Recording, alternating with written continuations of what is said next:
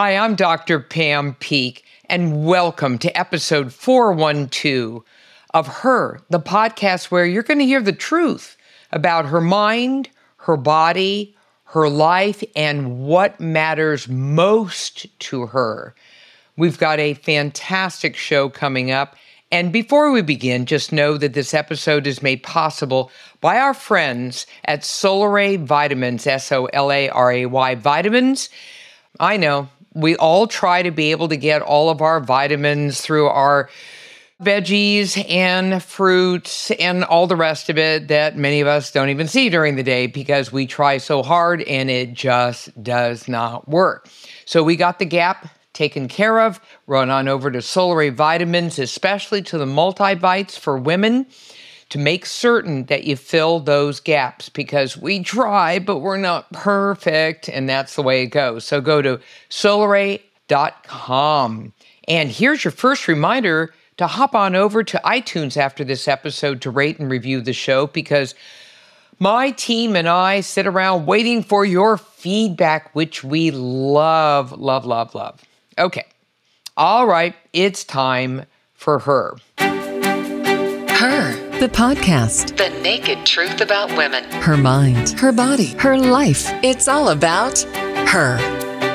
So I'm trolling around my usual haunts in the Wall Street Journal, and I come along a wonderful piece called For the New Year Figuring Out What Matters Most. Okay, you got me at the what matters most, no question about it. So, five strategies that can help us more clearly think about our values and our goals.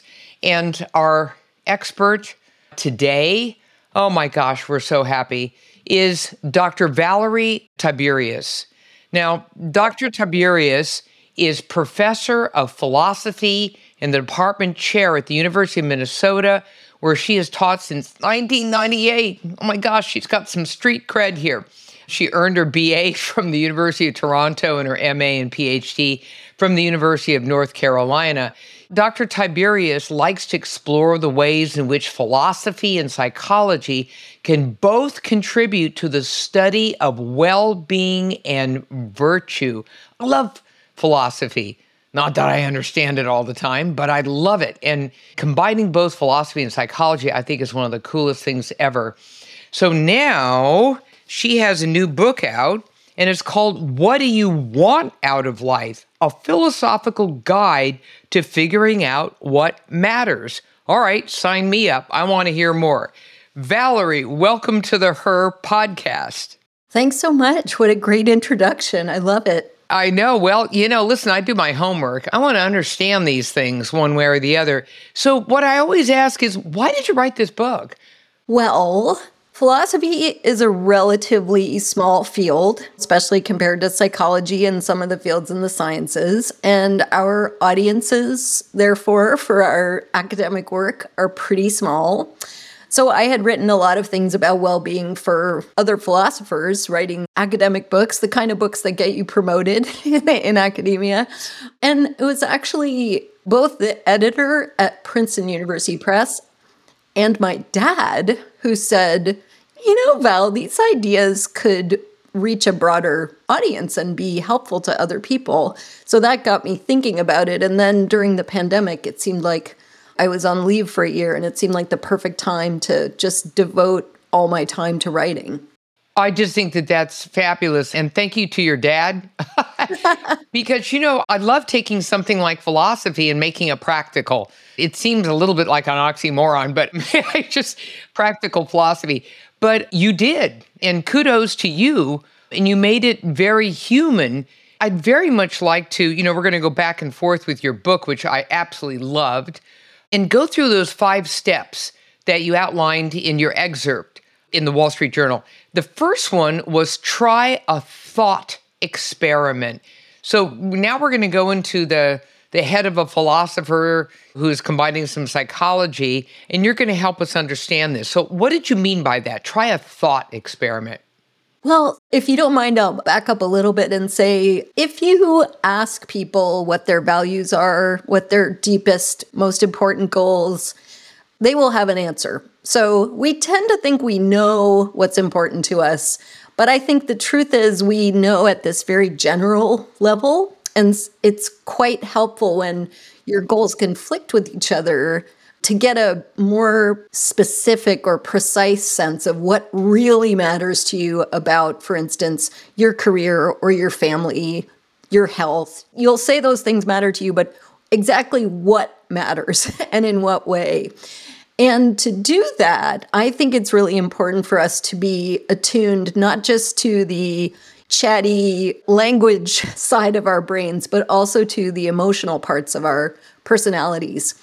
So, to get at the emotions, we need to use techniques aside from just sitting around and thinking really hard. And the thought experiments are one way of trying to get into attuned to, to more of yourself because they use your imagination. So they free up some parts of yourself that are not the hyper rational storytellers. And one of the thought experiments I talk about in the book is that if you want to know what really matters to you, you can think about what you'd rescue from your house if it were burning down. That's the background. I love it. Okay, so what would you rescue? I mean, my goodness, it makes you really think. What do you actually value? That word value just keeps coming back again and again. And I personally think that many people don't spend enough time thinking about this. And that little experiment most definitely works. And you also tell us to observe your behavior. For instance, I'm going to read right from your thing. If we wanted to know about an animal's values or goals, we would observe its behavior and its reactions to its environment. And if you have pets, yes, you and I both have dogs, you're probably familiar with this mode of investigation. I can absolutely tell you that one dog is so driven with the whole food thing. The other one's a little bit more, okay, I have my meal. I'm not going to get too excited. The other one could eat a mountain. All right, so now I understand that part of the behavior. The question is, what do we do with ourselves? I mean, you say that we're more complicated, we have more complicated goals than dogs but we're still animals and we still evolve to have certain needs. So take us through this observe your behavior. Right. So I think trying to look at yourself as if you were your owner, to think about the dog example, or as if you were a scientist examining human behavior, or as if you were a friend to yourself, can help you look at how you respond to things in a, an emotional or passionate kind of way, as opposed to just what your more judgy side tells you about how you ought to be responding to something. So, for example, I'm sure you've probably had friends who you kind of watch them doing something. Maybe it's dating a certain type of person or engaging in a certain kind of like hobby or sport. And every time they go out with that guy or play that sport, they just end up sad and in this period of low self esteem. But they have this whole narrative of themselves as like, I am the person who played softball, or I am the person who dates this type of people. That's my type. But as a friend, you can look at them and you could, if you're a good friend, you could even point out, you know, you think you care about this thing, but it's actually making you really unhappy. And I think we can do that to ourselves. We can try to get a little bit of distance on ourselves and see, like, I'm doing these things. How do I feel about that? If I sort of turn off my judgment and just think about how I respond to it emotionally, I think we're not awesome at that, doing that with ourselves, but I think we can do it to a certain degree. I think so too. It's a little easier for someone like myself. I'm kind of laughing because I'm a clinical scientist. I'm a physician and I do clinical science. So I love observing. I'm an observing kind of person and I don't mind observing myself. And that also means you need to be open to other people's input into your own behavior. Just open up your heart, park your ego at the door, and just listen. Right, for sure. I wonder if being a physician, if you're more attuned to your own physical symptoms of like stress and maybe joy. Because I think our bodies can tell us about when we are taking on too much or taking on the wrong things. Well, you know, you ask a very interesting question, and I'm going to give you a funky answer. Hell no. now, I am because I'm something else, and that is I'm an athlete. And so, because of that, obviously, athletes are exquisitely attuned to their bodies because our bodies are the instrument that we do our thing with, our minds and our bodies.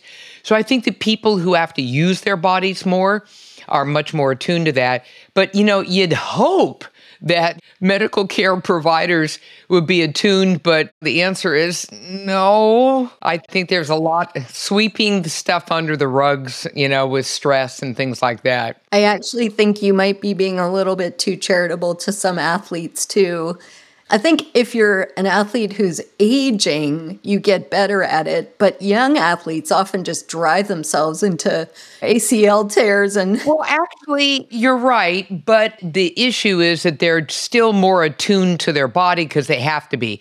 You know, they're going to say, okay, my calves work well. You know, somebody walking down the street who's not an athlete is not going to say that usually. They're like, yeah, they're walking along and hoping the body kind of follows with them. But it's an interesting question. And I think it's something we all need to ponder. Speaking of questions, your next step is ask yourself questions. Imagination can help us get in touch with hidden motivations that we don't usually articulate. So tell us what you meant by ask yourself questions. So, this is actually, there's been some research on goal setting practices done by psychologists who say that it's helpful for people to be pretty direct and explicit about trying to articulate what their most important goals are. So you can ask yourself, well, what do I actually want? This is sort of more purely introspective, where you are actually just sitting and thinking, but it's not useless to do that. So you can also ask yourself questions that are a little bit more creative and that let loose the imagination. So, for instance, I had a career coach once who asked me to, you know, she tried to get me into a kind of relaxed frame of mind. And then she asked me to visualize a billboard. And it's a billboard about me. And what does it say?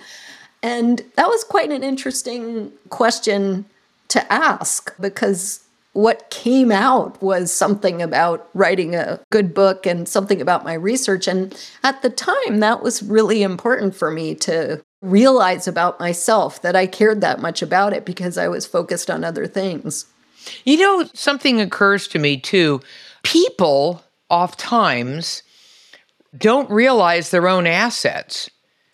And correct me if I'm wrong, but I'm going to be delightfully general here. And that is many times the things you do the easiest are the things that are tremendous assets that you kind of blow over because they're so easy. That could be everything from playing a musical instrument to dancing to sports to whatever. People just blow it off, but it was easy for them. And then someone has to stop them and say, well, well, wait a minute now. You're actually superb at, and then fill in the blank. And that could be, you know, everything from I'm superbly organized and I could be someone who could help other people organize, etc., and back and forth. So it's kind of cool to ask yourself lots of questions and listen to feedback as well. And you also ask the question, what did I learn from this? I don't know about you, Valerie, but I'm all about life lessons and listening to everything around me and really trying to absorb how I may have affected something, good, bad, or otherwise. And I love the whole issue of the learning process because it takes out all these words good, bad, judgy, you know, all these things that we do to ourselves.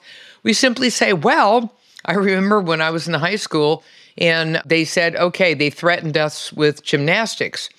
I'm five foot nine. This is never going to happen, right? And I'm not built for gymnastics. I'm actually a mesomorphic triathlete. I don't belong on a balance bar. It's just never going to happen. And I tried it because my teacher was sort of mean, and I promptly fell off the damn thing. And I said, This is, you know, hell to the no. This is not happening. And so, what did I learn from this? Gymnastics is not in my future. However, volleyball is. Okay. It's just things like that. Because this also takes us to your next step, which is learn from other people. What about that? Oh my God, you just said 10 million interesting things that I wanted to say something about, and then you changed the topic. okay, Valerie, have at it. well, I just wanted to go because I just love the point you made about how sometimes our assets, we undervalue them because they're easy for us. And I just think that's such an important thing. And it really ties in with, with the point about learning about yourself. And it also ties in with being a woman in a field that's not maybe the most welcoming to women because women are often good at things that they take to be their second nature and they don't think about it as an asset. Women have high, well, this is a generalization, but women tend to have high emotional intelligence, to be good at helping other people manage conflicts. You know, I had those kinds of skills, but I didn't think anything of them. So that was something I had to try to see myself from the outside and look at what other people appreciated about me to figure out, oh, well, that is actually a skill that is good to have. So, anyway, that's what I wanted to follow up about from before. But what was your new topic? So the new one is, you know, how about feedback from people? Learn from other people. Yes, and I think just like we can we can try to take an outsider's perspective on ourselves, we can try to be a friend to ourselves and think about, well, what would I say to me if I were my friend looking at me? If you have a good enough friend, you can go directly to an outside person and find out your friend's perspective on the kinds of goals that you're pursuing, whether they're actually bringing you joy or making you bored and depressed. There is a caveat to this one, though, which is that sometimes other people can have an agenda. And so you have to be careful who you listen to. I don't know if that resonates with you. That absolutely resonates with me. I say that in life, nobody knows you better than you. I mean, obviously, you live in you. However, it's nice to have one, two, three people ish who absolutely, as it were, get it with you without being you. And these are not people who have massive agendas. These are people who will not be there to use you for some purpose. They're not users. They're just people who will give you an honest, feedback. They're transparent. They can even be a bit acid and harsh, but they're going to give you the truth in their mind. Does this mean you have to follow absolutely everything they say? Of course not. I mean, you're obviously taking in a lot of voices. But I would say that in life, it's just absolutely priceless to be able to have one, two, three people, whatever, even more, but you don't need a million, to be able to derive some kind of transparent, authentic feedback where you can trust that they're generally speaking not there to use you, take advantage of you, but instead really truly care about you. What do you think, Valerie? Absolutely. I completely agree with that. And watch out for the users, and hopefully you can figure out who they are before you start taking their perspective on board. But aside from that, the perspective of other people can be other people who, as you say, who actually care about you and care how your life goes. Those perspectives can be so helpful. And I even think so, I'm not totally committed on this one, but I have read some research that shows that we actually for certain kinds of traits, we don't know ourselves as well as other people know us. So there's some empirical evidence for this from a psychologist, Simine Vazire, who studies self-knowledge. And she makes the case that like certain kinds of traits that are very inward, you know better than anyone else, but traits that have a more outward orientation, other people are actually they can have a more accurate perception of what you are like in terms of those traits than you have yourself, which I think is fascinating. I, am not 100% sure I believe it, but it's a pretty interesting thought. Well, you know, I also have a trick that I use. And the trick I use is when people say, Oh, I don't know what my assets are. I don't know how to learn from other people. Eh. And I say, Hey, grab about, if you can, 10 people, including your most trusted people, and then also some people who are kind of like, you know, on your A minus list, and ask them to do the simplest little favor. And that is to email you or text you, whatever, words or phrases or a sentence that best describes your top assets. And then grab all of that and put it up, you know, like on a whiteboard or something, write them all down. Look for some kind of a consistent theme. You know, like 90% of them said, You're so organized, they want to kidnap you and bring you home. And so you're saying to yourself, But I never even thought about that because I don't know, it just comes easy. Well, for the other people, it's a nightmare. And so you have an asset there you didn't even know. And then other things that you're not totally aware of, like you have an acid wit.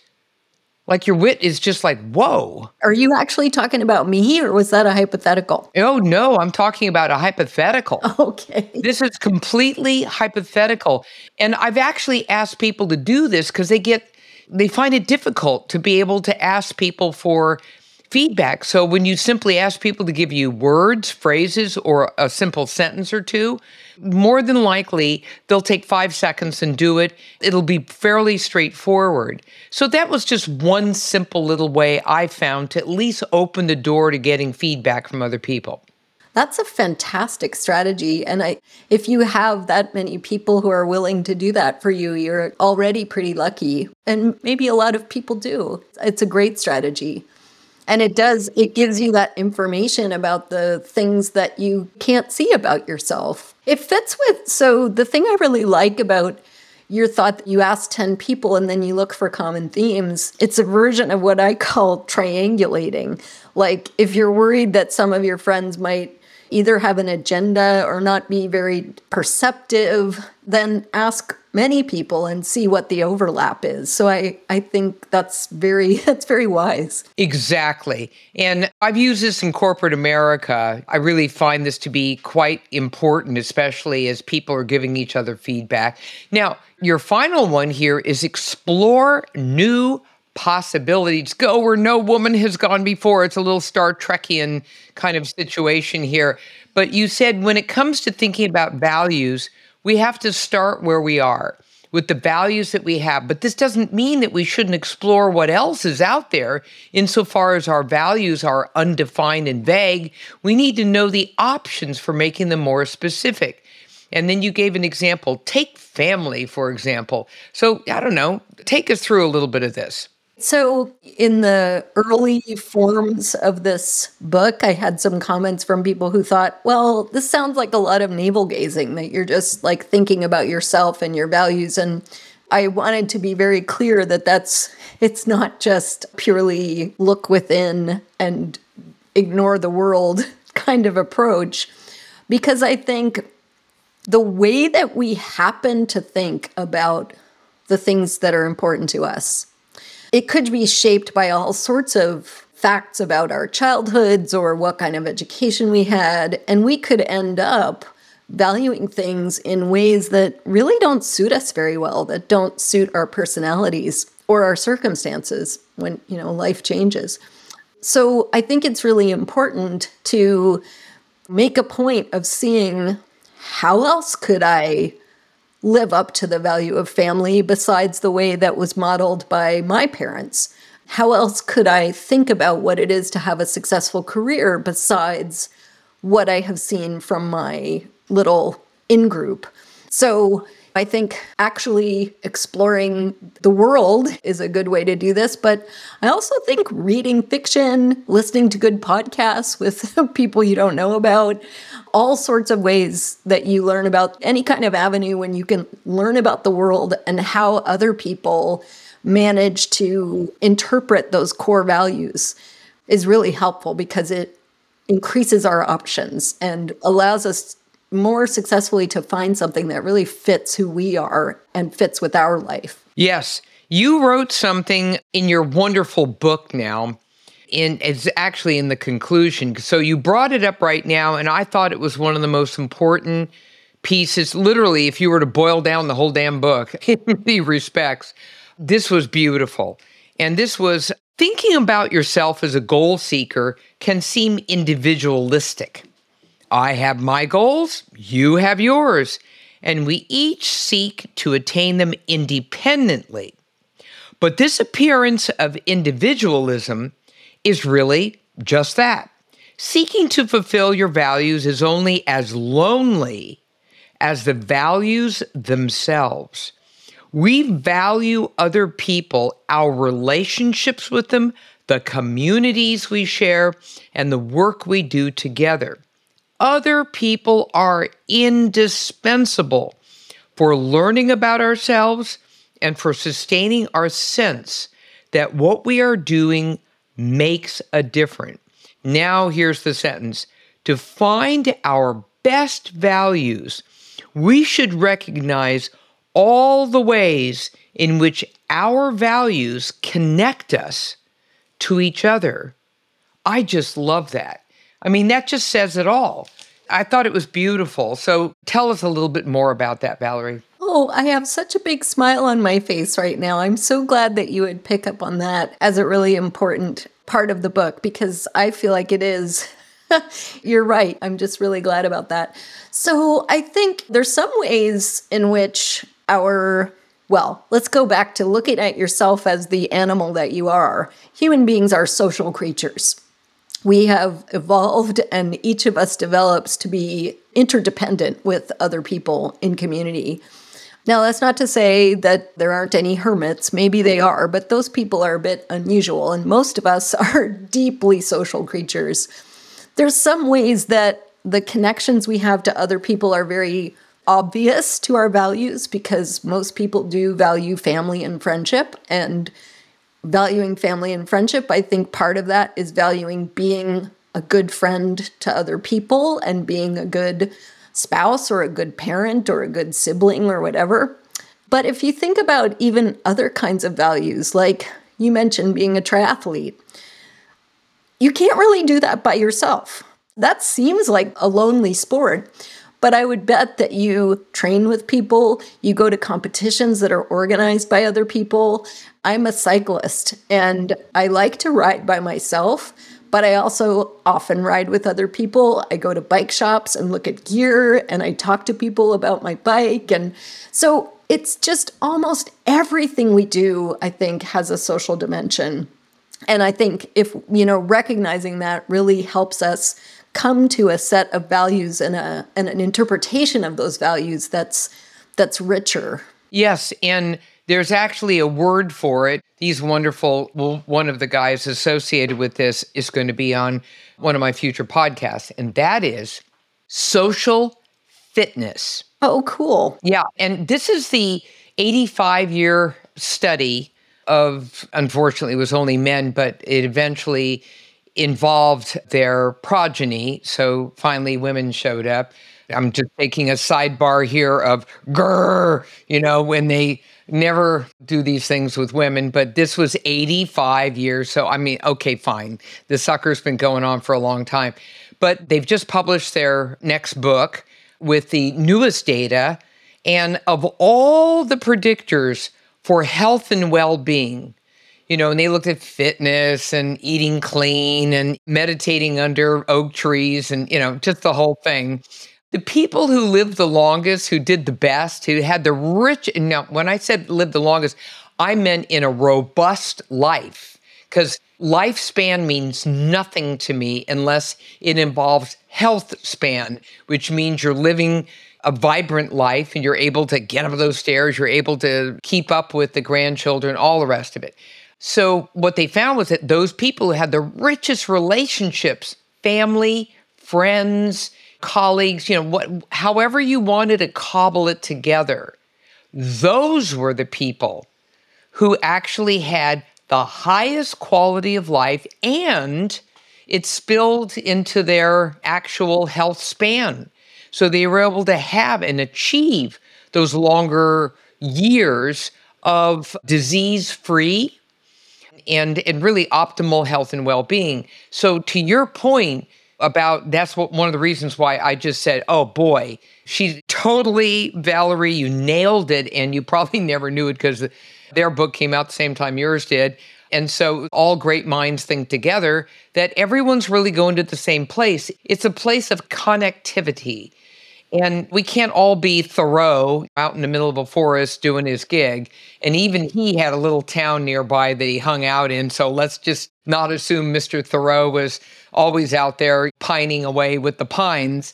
And so, you know what I'm saying? But what do you think of that whole thing of social fitness? Yeah, I love it. And in fact, that research, I knew about that research before the book was published. I've heard people give talks about it and I was definitely influenced by it. So it's part of, you know, you mentioned in your introduction that I I'm someone who tries to put philosophy and psychology together and and that's one of the ways I think psychology we can learn from psychological research as philosophers we can learn that we are profoundly social creatures and that everything works better when we are in relationship with other people.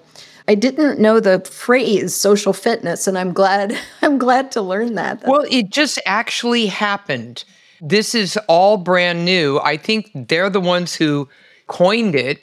And needless to say, I'm writing my next book right now. So that little Hummer went right into it in a big way because we just absolutely have to incorporate that in our lives. They said even it was something that was even more valuable than making sure to get those 10,000 steps in and all the rest of it. And needless to say, it all works together is the main thing more than anything else. Valerie, I'm very serious. I've made a new best friend here, and I'm going to threaten you coming back onto the podcast as a repeat offender of ours because I really think your ideas and your thoughts, as manifested in your new book, are just spot on. And I think that the women and all of our audience out there can really take some of these thoughts and put them to work for themselves. Because in your book, you also have really neat ways to resolve conflicts. I love that chapter called Strawberries and Safety or How to Resolve Conflicts. Because as you begin to implement a better program for yourself for health and well-being. I mean the first thing you do is run into a roadblock. So what do you do? You know how not to be paralyzed how to move this along is so key. So everyone out there on the her podcast land we have been talking to dr valerie tiberius who is a philosopher professor of philosophy and department chair at the university of minnesota she has written a book that I just think is a must. And this is What Do You Want Out of Life? A philosophical guide to figuring out what matters. And she does it in a beautiful, engaging way. She's the mommy to dogs who are precious to her. And she integrates so much of her own personal thing into the book. She weaves weaves it into the fabric of the book, which makes it so human and makes it come alive. So, again, what do you want out of life? A philosophical guide to figuring out what matters. And if you want to learn more about her, please go to Valerie, and that's a I E V A L E R I E Tiberius T I B E R I U S dot com to learn more about her work and the book. Valerie, I can't thank you enough. And I know that our listening audience is just going to be thrilled with this entire episode. So thank you. Thank you. This was a delightful conversation. I'll come back anytime you want. Okay, remember, I'm, that's a threat and a promise right there. You know, I'm just saying, and I want everyone out there to please take a moment to hit iTunes right now, rate and review the show because I want to hear from you. And another major shout out to our sponsor, Solaray Vitamins. And ladies, run on over. You need your multivites. You know you do. Mm, we try so hard, but the multivites start there and then have a little look around, troll around, and look at all the other wonderful vitamins, minerals, and herbals that we have to be able to help you. Come on, we want to have optimal health and well being here. Solaray.com. Oh, what a pleasure it is. I am Dr. Pam Peeke, host of the Her Podcast. Follow me on Facebook at Dr. Pam Peeke or Twitter and Instagram at Pam Peeke MD. And remember to catch every single episode of the Her Podcast on iTunes, Radio MD, Spotify. I'm all over the place. Hey, thanks for listening today. stay safe and stay well.